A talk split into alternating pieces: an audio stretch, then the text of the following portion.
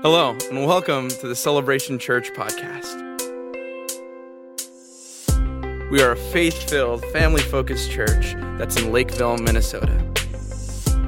In a moment, you'll be able to hear a sermon from one of our pastors.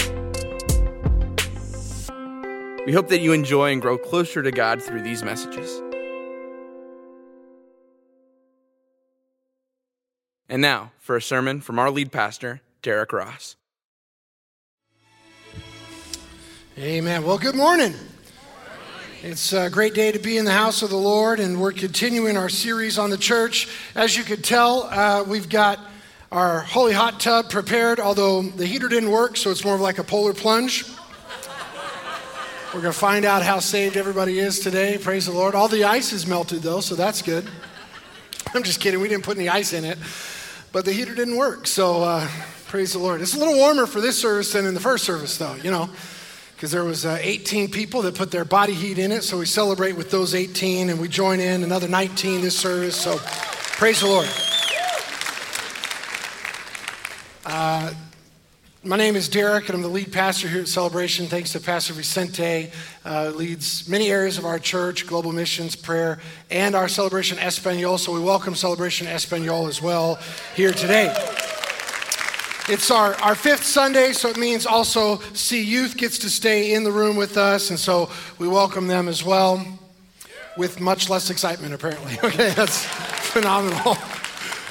Even Pastor Josh, that's always excitable, was like, Yeah, okay, I don't know.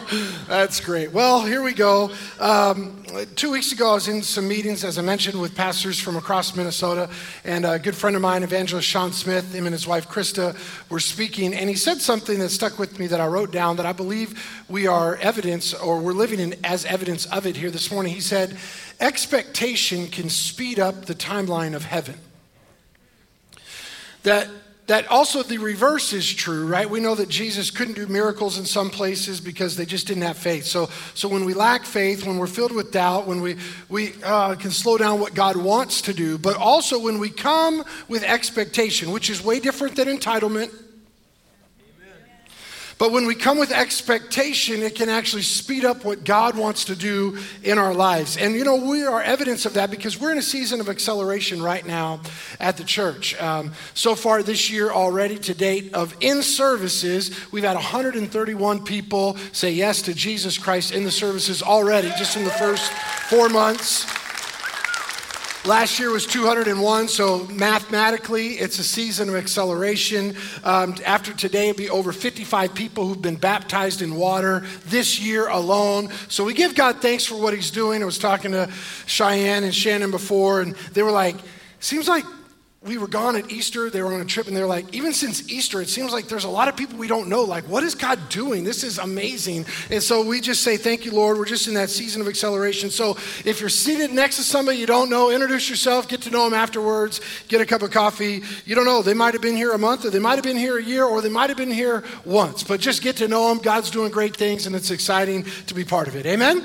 All right, Acts chapter 9. If you have a Bible, you can turn there, verse 31. If you're able, would you stand to your feet? We're going to read just one verse together, and then I'm going to read a bunch of verses uh, after that. But for the sake of time, I just want to read one verse here on our fifth Sunday, Celebration Espanol, See Youth, and of course, uh, Celebration English. I don't know what we are. The rest of us.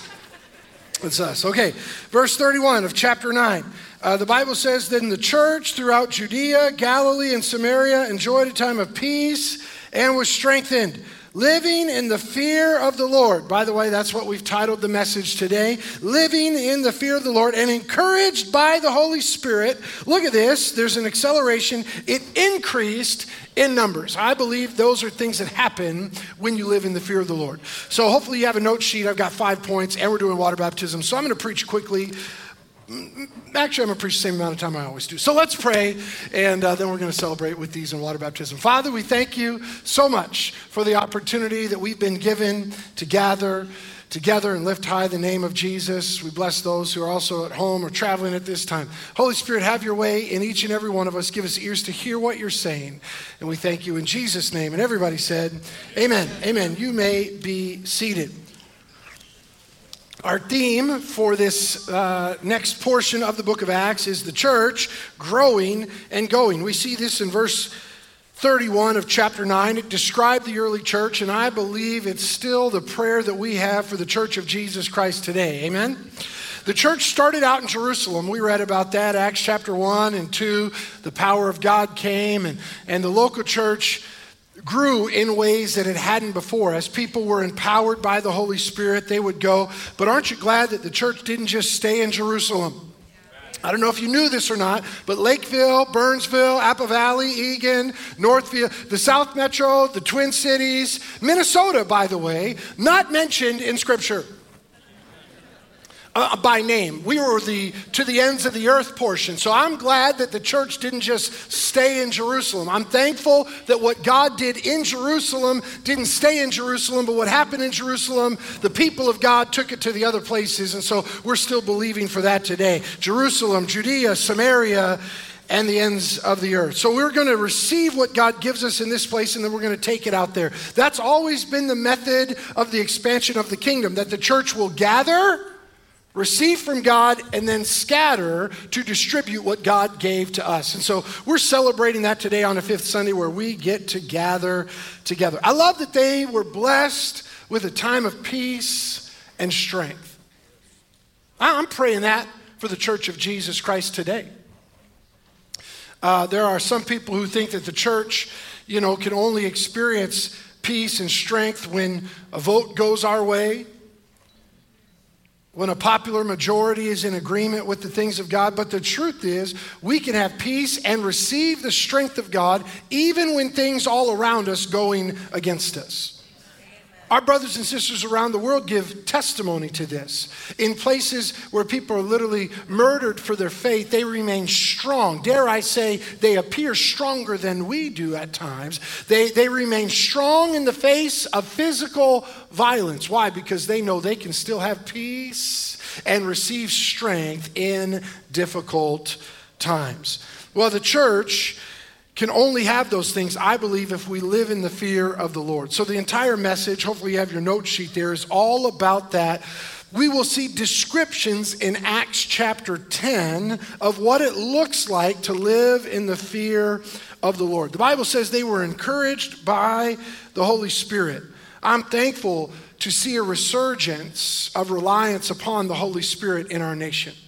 You know, there was a time when um, Pentecostals, charismatics were uh, w- more widely accepted, and then kind of we went away from it, and now it seems like people have realized hey, we need a power that's greater than what we've already had. So I'm thankful for that, but I believe we still have a long way to go because there's no power that's greater than the power of God. So this is not the time to rely just on political power or popular power, financial power. We've got to live in the fear of the Lord and rely on the power of God. Amen?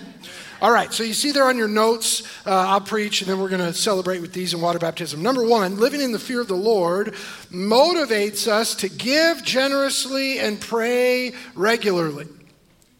This is, I believe, it goes hand in hand with living in the fear of the Lord. And uh, perhaps that's why we see our brothers and sisters around the world. It seems as though they're percentage wise more generous and pray more frequently. Whereas many Americans seem to live more selfishly and only pray in crisis, or they pray selfishly for God to bail them out and not so much about their neighbors. All right, look at this Acts chapter 10. Now, on your own time today, later this week, I'd encourage you read Acts chapter 10 from start to finish on your own, because normally I don't bounce around in a text, but there's key elements from the chapter that I can't help but bring up. So, this first point comes from verses 1 and 2 primarily, but verse 4 and verse 31 speak directly to it as well. So, I'll read them for, your, um, uh, for you as well. At Caesarea, there was a man named Cornelius so, in this chapter, we're going to see the interaction of Peter and Cornelius through the power of God. At Caesarea, there was a man named Cornelius. He was a centurion in what was known as the Italian regiment. He and all his family were devout and God fearing. And he gave generously to those in need and prayed regularly. I love that description of Cornelius and his family, that they were devout and God fearing. They gave generously to those in need and they prayed to God regularly. I wonder do those words still describe us today? Are we people who are devout and God fearing? Or are we people who our faith is convenient and God respecting, but maybe not God fearing? Are we generous and are we people of prayer? Verse 4 the, the Lord had appeared to Cornelius and he had asked, What is it, Lord? And the angel answered, Your prayers and gifts to the poor have come up as a memorial offering before God. I'm glad that God takes note of what we do. And verse 31, it says, Cornelius, God has heard your prayer and remembered your gifts to the poor.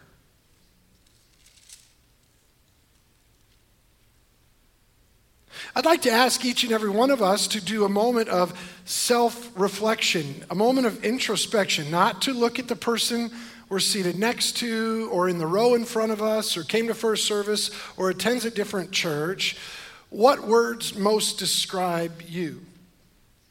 The Bible used the words devout and God fearing, generous, and prayer, prayerful for Cornelius and his family. And I wonder if other people would describe us in a few words or phrases, if they would use those words as well. So often I think it's easy for us to say, well, look at them and these are the words I'd use. But, but as, a, as a reminder, let's not focus on everybody else because we can't really change how they're going to act, or how they're going to think, or what they're going to say or do, right? But, but we can impact ourselves. And none of us can go backwards, but all of us will go forward. So I would encourage each of us as we make that reflection to make a decision today that says, from this day forward, I'm going to be generous and I'm going to pray regularly.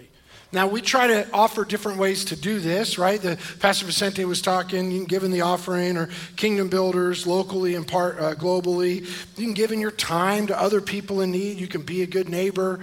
For prayer, we got prayer partners at church and prayer requests throughout the week, prayer gathering on Wednesday, encounter on Thursday night. But as is my typical style, I just want to encourage you don't limit your commitment to generosity and prayer to times just at church or corporate gatherings. Like, even if you came and took advantage of all of those corporate things throughout the week, let's pretend you came to both services on Sunday and you were in a community group and midweek prayer gathering, encounter, you gave every time the offering bucket passed.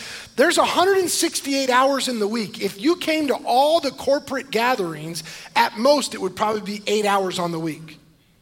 So, what does that mean? Mathematically, we have way more opportunity to develop a lifestyle of generosity and prayer rather than just a corporate behavior when everybody else is doing it.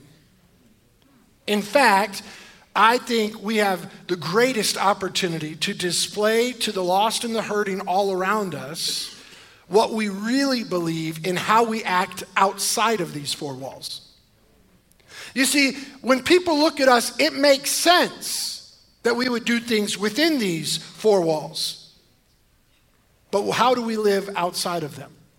Is a bigger question, or maybe is a bigger challenge for us that we would adopt a lifestyle to where other people would describe us like they described Cornelius. But I'm so glad that God always hears and remembers our generosity and our prayers. Proverbs 19 17 says it this way Whoever is kind to the poor lends to the Lord. How many people want God to have an IOU with you? Come on. It's very difficult for him to owe us anything, but here the Bible says whoever's kind to the poor actually lends to the Lord, and it says he will reward them for what they have done. I believe American Christians, the American church, you and I, ought to be motivated to give generously and pray regularly as we live in the fear of the Lord. Number two, um, living in the fear of the Lord helps us to experience the supernatural. Now, I have the same amount of preaching time and I have five points, and this one point right here could maybe be a whole week or month on its own. I don't know if I'll come back to these, this text next week, but we'll find out. We'll just take our time on this one for a moment. It'll help us to experience the supernatural. By the way, even the way it's worded, I believe you ought to want to experience the supernatural. I don't understand people who want to live solely in the natural, where nothing can change, where God can't intervene, He can't come through on your behalf. If He did it in the Word of God, then we ought to believe and want Him to do it in our lives as well. The Bible says Jesus Christ is the same yesterday, today, and forever. So we're going to see here three supernatural things that occurred in Acts chapter 10. And I believe if we saw it there, we can see it here. So let me read you these verses verse 3, 7, 9, 10, 19, 30, and 46. Again, read it all at one time, but let me just pull these out for the sake of time. One day, about 3 in the afternoon, you'll be home before that he had a vision. distinctly, he distinctly saw an angel of God who called to him and said, Cornelius. by the way, I've never had an angel appear to me and call me by my name, but I believe it can happen. Because if it happened in the Bible, then it can happen in our lives today. Verse 7 When the angel who spoke to him had gone, Cornelius called two of his servants and a devout soldier who was also one of his attendants. Now we switch to Peter, verse 9. About noon the following day, you probably will not be home by noon. Just wanted to give you that time frame of reverence. About noon the following day, you will be home by noon the following day, though, praise the Lord. Okay. As they were on their journey approaching the city, Peter went up to the roof to pray. He became hungry and wanted something to eat, and while the meal was being prepared, he fell into a trance. Now, I'm going to explain that. That's not like a hypnotized state. I'm going to explain that word to you in a little bit. Verse 19 While Peter was still thinking about the vision, the Spirit said to him, Simon, three men are looking for you. So Peter also had a vision, heard the voice of God speak to him. Verse 30 Cornelius answered, Three days ago, I was in my house praying at this hour at three in the afternoon, and suddenly a man in shining clothes stood before me. And then later on, we see another supernatural experience. The Bible says in verse 46 they heard them speaking in tongues and praising God. What are the three primary supernatural experiences that we see taking place right here in this chapter? And, and by the way, then I believe we ought to lean in and desire that as well. Number one, they each had a vision. Now, some people wonder what's the difference between a dream and a vision, right? Because Peter earlier in Acts chapter 2 talked about the words of the prophet Joel that, that there would be dreams and visions, young and old would, would prophesy. And, and so the easiest way for me to explain the difference between a dream and a vision is a dream happens when you're sleeping, and a vision happens when you're awake. And by the way, after I said that in the first service, Pastor ND texted me a Bible verse to back up that explanation. I love it when I get a Bible verse that supports that I didn't say something wrong. Job chapter 33, it says, In a vision or dream, I can't remember what it says, but Pastor ND texted me. Job 33, read it for yourself. It says dreams, visions, daytime, nighttime. Praise the Lord. Hmm. I mean, he texted it to me, but my phone's down there, so I can't read what it says. Okay, so we've been asking God to give us dreams and visions. I've been having, whether we've been talking about it from the platform or talking to people in the lobby, I've been talking with people and they're saying, Man, God is showing me things. This has never happened before in my life. Well, we know that God wants to give good gifts to his children, and when we're open to the things of God, when we seek the hand of God moving in our lives through the supernatural, then we can expect to experience those things. And so, people who've never had a dream or vision, God's showing them things and doing things. Why? Because I believe it's a direct correlation with living in the fear of the Lord. As we've made a commitment as a church to, to holiness, as we've been uh, the holy smoke and those different things, like all we can do for God, we know that when we take God seriously, when we live in the fear of the Lord, He always shows up where He's wanted. So we shouldn't be surprised as we're asking Him to pour His Spirit out on men and women, young and old. We shouldn't be surprised when He does it because His Word tells us He wants to. Therefore, I believe that when we're not hearing the voice of God, when we're not seeing dreams and visions, it's not because God doesn't want to reveal Himself to us. He's not playing hide and seek trying to hope we never find him. He wants to reveal himself. Therefore, I believe it's really tied to a lack of fear of the Lord in our nation.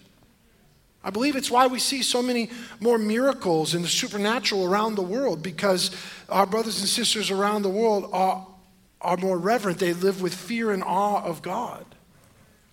And Americans, we just in general do it less.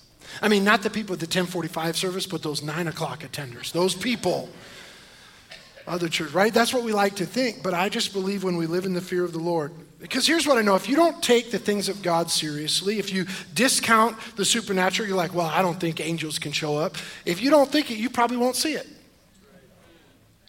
Now, God can and will. He's still God, and He's not completely cut off, restricted from the ability. But, but when my kid's like, Dad, you don't want to get me that gift, I'm like, You're right, and I don't.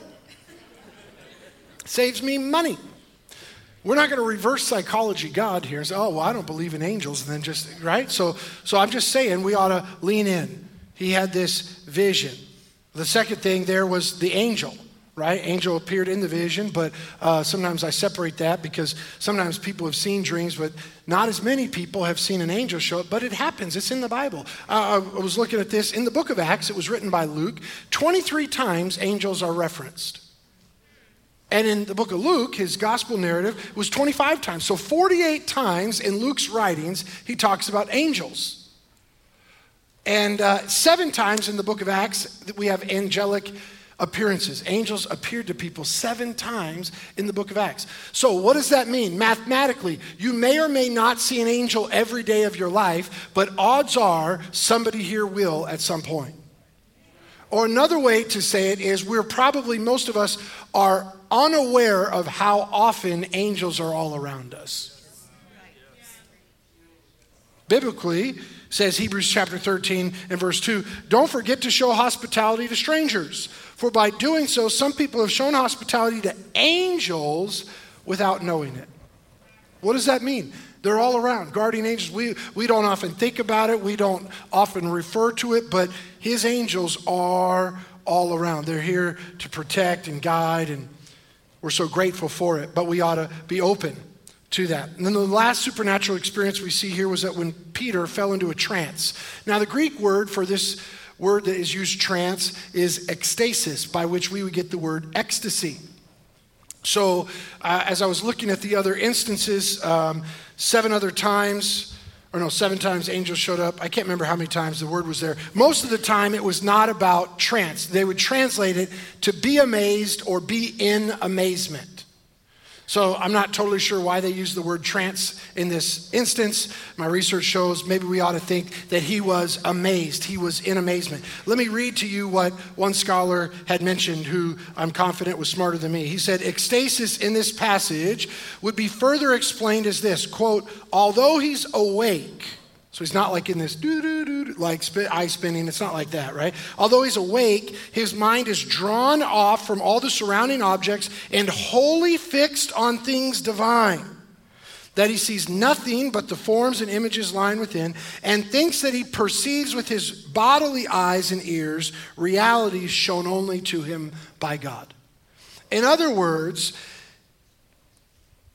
he saw things that he didn't see but he had a supernatural experience, encounter that he felt was real. Maybe, let me give you another way to explain this because I see many blank stares here today, and you're like, trance. I don't know about that. Okay. If you've grown up in a Pentecostal charismatic environment, you may have seen uh, somebody, what we would call, be slain in the spirit. So if somebody was getting prayer and instead of just standing there, all of a sudden they just felt overwhelmed and they just fell over, and you're like, what happened? Did they push them? They might have, and that's not right, by the way, okay? So it's not okay. We're not here to push, manufacture, fabricate, any of that kind of stuff. But there are times where we are natural in a natural uh, confine, and the supernatural comes upon us in such a way that we just can't stand up in that moment. You might have heard a phrase, "Oh, they were slain in the spirit. They were, they fell under the power of God, or they experienced the glory of God." Right. So those are things we might say, and sometimes because of abuses, we become so concerned about that that we say, "Well, that's not for today." But the truth is, if it happened in the Bible, I believe it's still for today because he said he'll pour his spirit out. Why wouldn't we want him to pour his spirit out on us? he said it's to our advantage. Jesus said, If I leave and I give you the Holy Spirit. So when we read about these things in Scripture, I actually believe that's really what happened to Peter here in this moment. He was going up to pray and he was overwhelmed in the presence of God. He was slain in the Spirit, if you will, and he had an experience, an encounter with God. Now, historically, sometimes people might fall over for like a few seconds or a few minutes. I've seen people that couldn't get up for hours or even days because they were just having an experience or an encounter with God. Now, some of you are a little freaked out that I even said it happened in the Bible and it can happen still today. Let me just continue to freak you out. You thought I was going to say not do it. I was like, no, let me give you more. Okay, here's, here's the truth, okay? Um, well, let me give you a comforting statement. We're not chasing after signs and wonders, but we're for sure not going to run away from them either, right? We're chasing after the heart of our Father, but where He is, He wants to give good gifts to us, and so we shouldn't be surprised when his love is so much greater than anything else we've experienced if sometimes things happen. So it was a third supernatural experience. What do I believe? Living in the fear of the Lord will increase our experience with the supernatural. We ought to be prepared. We ought to be open. We ought to be desiring for that. It'll help us experience the supernatural. Number three, living in the fear of the Lord requires us to include everyone. Now, these next couple points are going to be from verses in a row. Uh, so this is good. Verse 34 Peter began to speak. By the way, I find it interesting to note he began to speak after the angel talked to him, after he received revelation from the Lord. I think we have too many Christians that speak without getting revelation from the Lord. that could be a whole series in itself, too. Then Peter began to speak. Verse 34 I now realize how true it is. By the way, let me just mention Peter's realization didn't make it truth. It was truth whether Peter realized it or not. It was truth whether Peter agreed with it or not. It was truth whether we voted for it or not. I feel like, amen, amen, nothing. You can't vote, legislate, by truth. Now, Peter became aware of it, he realized it, but truth didn't change, information didn't change. Peter's understanding of the information changed. He had an encounter with God and it changed Peter. It aligned Peter with the truth. By the way, our encounters with God will only align us more with truth, not away from it. Save yourself a meeting. Don't ever call me and say, I had an encounter with God and now I understand more than what the Bible says. You're not going to understand more than what he said. Contradictory. When you're in his presence, you become more like him. You don't get a revelation that now you don't need other people. Now you don't need his word. No, no, no. You don't. That, that's not from God. And that's not from Domino's, by the way. That's from the pit of hell. Because every encounter with the divine one makes us more like him. Peter said, Now I realized what's always been true. Now I realize how true it is that God does not show favoritism. God wasn't showing favoritism, the people of God were showing favoritism. He said, Now I realize that I was wrong. That's a long way to say. Peter was like, we messed up. That our understanding, our interpretation, our putting into practice was not what God wanted. It was what we wanted, it was what we understood. But now he's like, we got it all wrong. But God accepts from every nation the one who fears him and does what is right. You know the message God sent to the people of Israel, announcing the good news of peace through Jesus Christ, who is Lord of all. I think this is a great text for us here on this fifth Sunday when it's kind of like this family feel and we bring people together. I love how God put this together. Just so happened that Acts chapter 10 would be about one nation of people reaching out to another people. I mean, it's just incredible, right? But this message, by the way, I think was more for Peter than it was for Cornelius. This was more for the church needing to change than it was for the person waiting for the message to get to them. In other words, it means that the change, the message of change, is for the church. It's for you and me more than it is for everybody else. Why? Because before this, Peter and the Jews thought it was just for them. But this experience radically changed that belief, and now Peter said, I now realize I was wrong. And this revelation or realization helped Peter and the rest that would come after to know that God accepts people from every nation. By the way, if you've read the end of the Bible, you know this, Revelation chapter 7 and verse 9, that one day every nation will be gathered together around the throne in heaven. It says it this way in verse 9 After this I looked, and there before me was a great multitude that no one could count from every nation, tribe, people, and language, standing before the throne and before the Lamb. They were wearing white robes and were holding palm branches. So there's no winter in heaven.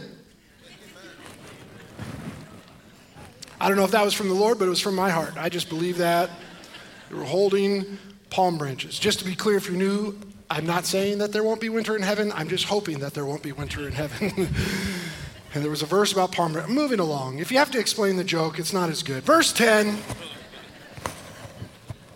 And they cried out in a loud voice, Salvation belongs to our God. What does that mean? Sometimes we, we say verbal expressions or outward deals. It's, it's my culture, it's my personality. But the Bible says that every nation, tribe, people, and language came together and everybody cried out in a loud voice. What does that mean? When we're finally in His presence, when we see Him face to face, no culture will become reserved about our expression of gratitude to Him. No personality trait. We're going to say salvation belongs to our God who sits on the throne and unto the Lamb. There's a day that's coming, friends. Some of you might want to practice once or twice before we get there, letting an amen out of your mouth one time in church. Come on, put on your outer Pastor Josh and just say amen. Okay. Yeah, there he is. All right, here we go. But I wish Peter would have got this revelation the first time, but the truth is, Peter was a lot like me. I was going to say like some of you, but I don't want to offend you yet. And so he was a lot like me, and he had to hear things a number of times. Things happened in threes for Peter. Three times, Peter denied being a follower of Jesus. Now, that third time was really bad when he even cussed out that little girl, talking about, I don't know him. I mean, how scared of a little teenage girl do you have to be to cuss at her and be like, I don't know Jesus? But that was Peter. By the way, uh, I like Peter because Peter thought, or Peter said the things that the other disciples thought. Yeah, I'm not sure that Peter had different thoughts than the other disciples. He was just the only one willing to say it. That's what I really like about him. I find myself identifying with Peter in plenty of meetings that I'm in. All of us are thinking it, but the one dude from Minnesota, not from Minnesota, is like, I'd like to say this. And then all the Minnesotans are like, Did you know it's not illegal for you to say it too? Okay, I just wanted to let somebody know that. Four presbyters are going to email me this week. Okay, here we go. Also, three times Jesus told Peter, Feed my sheep. Like this repetition was needed. And here in this dream, this vision, three times Peter had to be told to accept, which had been previously unclean. So Peter was hard headed, but once he got it, he was committed to it. And I just want to say, we see here in this text, Peter realized that God doesn't show favoritism, but accepted people from everywhere. So let me just say and remind us all to keep pursuing unity in Christ, which requires us to include everyone.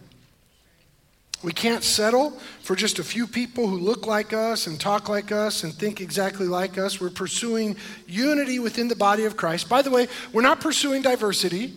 That's an earthly, man made up pursuit. We want to pursue unity, and unity within the body of Christ, one day before the throne, will include people who look all that. But, but you don't want to chase man's end. You want to chase God's command, and God's command is unity, not uniformity. So I understand it's a, it's a word difference, but it feels way different. Okay? So we've got to include everyone. We've got to pursue unity within the body of Christ. And thanks be to God that each and every one of us are now accepted and part of God's family.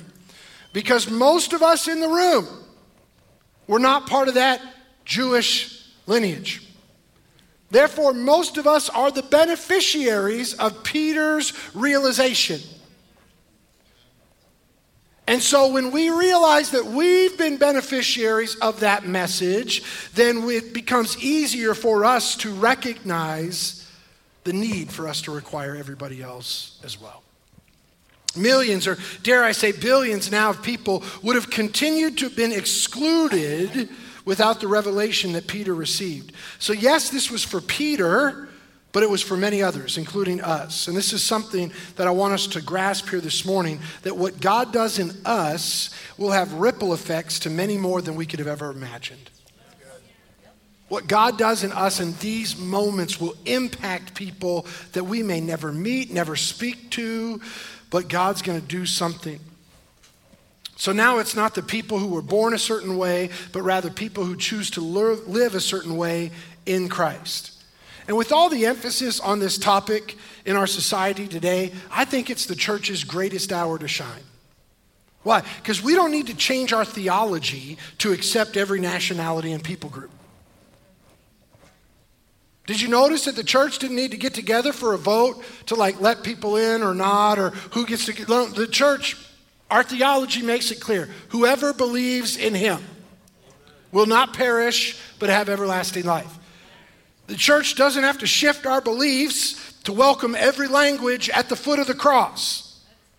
Why? Because we're all equal at the foot of the cross, where we're saved, where we're set free, where we're delivered to live in freedom.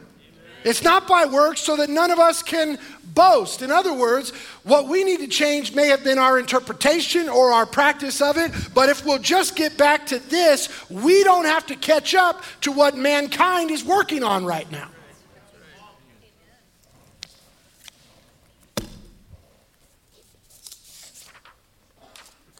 Number four. I got more stuff I could say on that, but I'm going to leave it right there.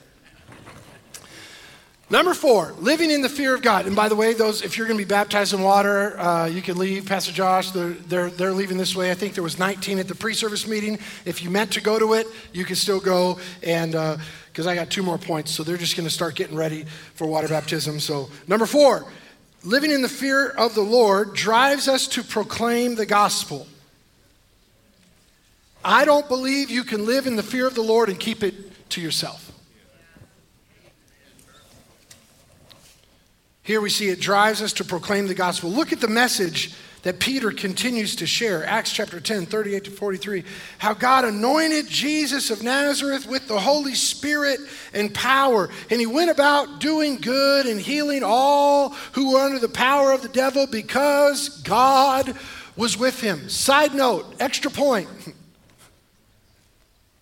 God's with you too. Therefore, when it describes what Jesus went about and did, it didn't say he only did them because he was the Son of God. It didn't say he did those things because God loved him more. It says he went about with the power of the Holy Spirit and he went around doing good and healing all who were under the power of the devil because God was with him. Therefore, because God is with you, you ought to go out in the power of the Holy Spirit, you ought to go around doing good and healing all who are under the power of the devil. Why? Because God is with you. That's what we're called to do. That's who we're created to be. Verse 39 we're witnesses of everything he did in the country of the Jews and in Jerusalem. He's giving testimony, personal testimony, sharing his story says they killed Jesus by hanging him on a cross. But God raised him from the dead, and on the third day caused him to be seen. He was not seen by all the people, but by witnesses whom God had already chosen.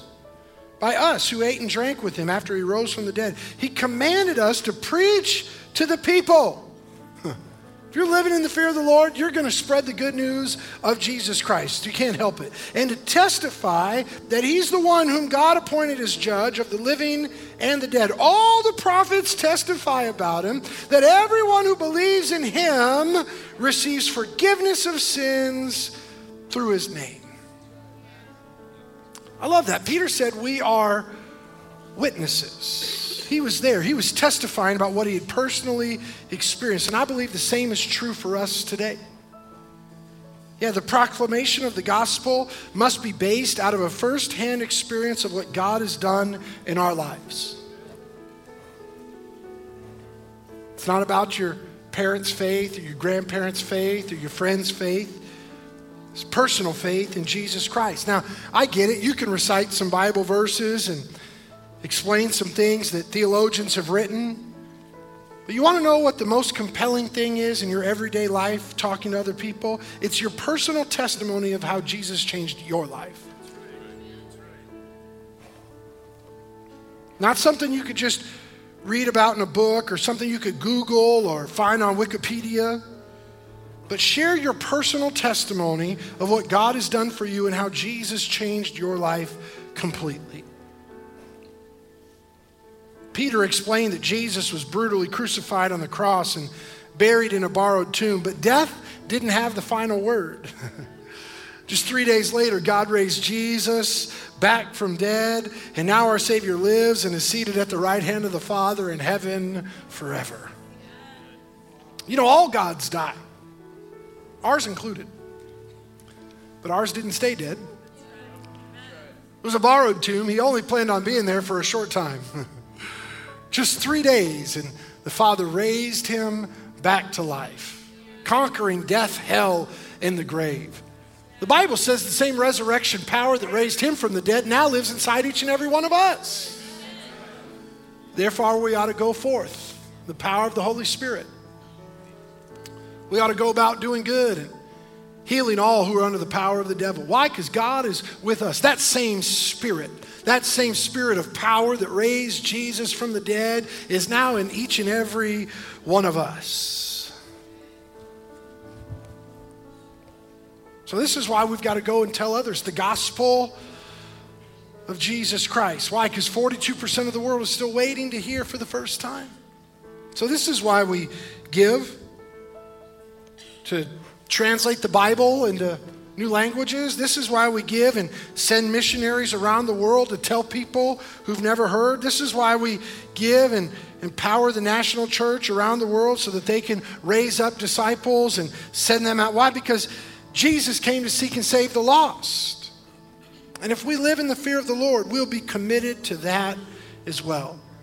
You see, once Peter got that revelation, once the light bulb went off, once he had that aha moment, once he had that spiritual experience at an altar, he got up and he immediately put it into practice. I think too many Christians have had an experience, they've had an encounter, and they've just gone back to business as usual. But Peter was radically changed and he got up and he put obedience into action. I love what Pastor Choco de Jesus, our general treasurer of the Assemblies of God, he says, understanding can wait but obedience cannot. When you have an encounter with the Lord, put it into immediate practice. Just obey and see what God will do. Fifth and finally, it leads us to water baptism, living in the fear of the Lord. Verse 47 says Then Peter said, Surely no one can stand in the way of their being baptized with water. Seems like uh, I had some pastor friends and they were asking questions like, well, will you let somebody be baptized in water if? And then they would just fill in the blank, different questions. I just started copying and pasting Acts chapter 10 and 47. They're like, well, what about? So, well, surely no one can stand in the way of their being baptized in water. well, what about? All right, uh, let me check. Oh, still Acts chapter 10, verse 4 says, Surely no one can stand. That." Why? Because it says they've received the Holy Spirit, just as we have. They were saved. So in order, so he ordered that they be baptized in the name of Jesus. It's a simple checklist this morning for water baptism. If you are saved, if you are following Jesus, if he has made you new, it's one question checklist. Should you be baptized? Yes. I'll remind people as I think the line is getting ready and kids I think are out there. I'm not sure. I see my wife. The kids are going to come in. Oh, there's a thumbs up from Pastor David. I hope that means kids. I was going to say, I'm preaching good. Thank you, but it's for the kids. Give me a two thumbs up. Anybody, please. Nobody? You just left my feelings. Thank you, Darren. Appreciate that. Harold, a little slower, but I receive it as well. Come on. Some like, yeah, one thumbs up. That's it. Okay. Water baptism is not a demonstration of perfection, it's just a declaration of a change in direction. Water baptism is not something you do or you wait to do until you've proven your salvation is real after a long period of time. In other words, how good do you have to be to be water baptized? You'll never be good enough. Just got to be saved. Just got to say, I want to give testimony of what God has done in my life. Therefore, it's something you should do as soon as you can after giving your life to Christ or rededicating your life to Christ New Freedom. I mean, just there we go. Some people come in our partnership class, and maybe we're here in Minnesota, so maybe you grew up Catholic or Lutheran, maybe you were like uh, baptized. I would probably use the word sprinkled as a kid. And you're like, do I have to be baptized in water again? No. Maybe you never had a Pentecostal pastor tell that to you. Like, I believe in water baptism by immersion. We're not going to sprinkle anybody. Besides the worship team, we're going to get them wet too, by the way. But that was Isaiah. We had to mop it up because he got, uh, yeah, anyway. It was like SeaWorld, front row. It was awesome. Okay. Like, if you feel like you were baptized and you're good, then we're good. This is not like if you're not baptized in our church, it's not real. You're not going to hear those kind of things. But you know, if you wanted to be baptized again, be baptized again. Like if you want to give testimony to what God is doing, something radical's happened, do it. So we, are going to do these baptisms. I think, like I said, there was like 19. You can start lining up. That's fine, Pastor Lewis. Kids are coming in, so you guys might as well do that as well. Um, here's the time condensed testimony. I categorized everybody into three groups. Um, one group is people that were like newly saved, like in the last three months. As I mentioned, 131 now in the last four months. And so some of these people that are going to be baptized fit that category. And we are going to cheer and celebrate like crazy for them. Then there's also people coming in. Some of you are not listening at all, you're looking at the kids. That's fine. I'll get over it. Get some prayer counseling about my feelings later. Second group of people, they've been saved for a while and they were like, I wasn't baptized, or maybe something radical has happened in my life. I need to be baptized again. And we're going to cheer. It's, nobody has a name tag like two weeks saved or two years saved. So we're just going to cheer regardless. We don't really know. We're just going to celebrate. And then there's other people that have recently found such new freedom in Christ that they'd been saved, but they'd been living with bondage, things holding them back. And now all of a sudden they've been delivered. They're totally free. And they're like, I want to give testimony to friends and family what God has done in my life. And we're going to cheer, we're going to clap, we're going to celebrate for them as well, okay? So we don't really know what group they're in. You may know friends and family. Here's what I'm going to say if they're friends, family, you want to take pictures, uh, everybody's going to stand if you're able. Everybody stand up at this point. The kids are sitting down, but you can stand up too. If you want to get closer to take video, take picture, you're welcome to do so, okay? It's not like reserved rope seating. And uh, I'm sorry, I'm getting out of the way. I'm sorry. She was like, get out of the way. I'm working on it. All right, so you can come up closer if you want to do that. And the team's going to lead us in song. We're going to sing Build Your Church. And when these people come up out of the water, we're going to clap, we're going to cheer, we're going to celebrate like it's our son, like it's our daughter, like it's our husband, like it's our wife, like it's our family member, whatever it is, newly found freedom in Jesus, recently saved, been saved a long time. We're giving testimony that I've been made new. So we're going to celebrate with these here today. Come on.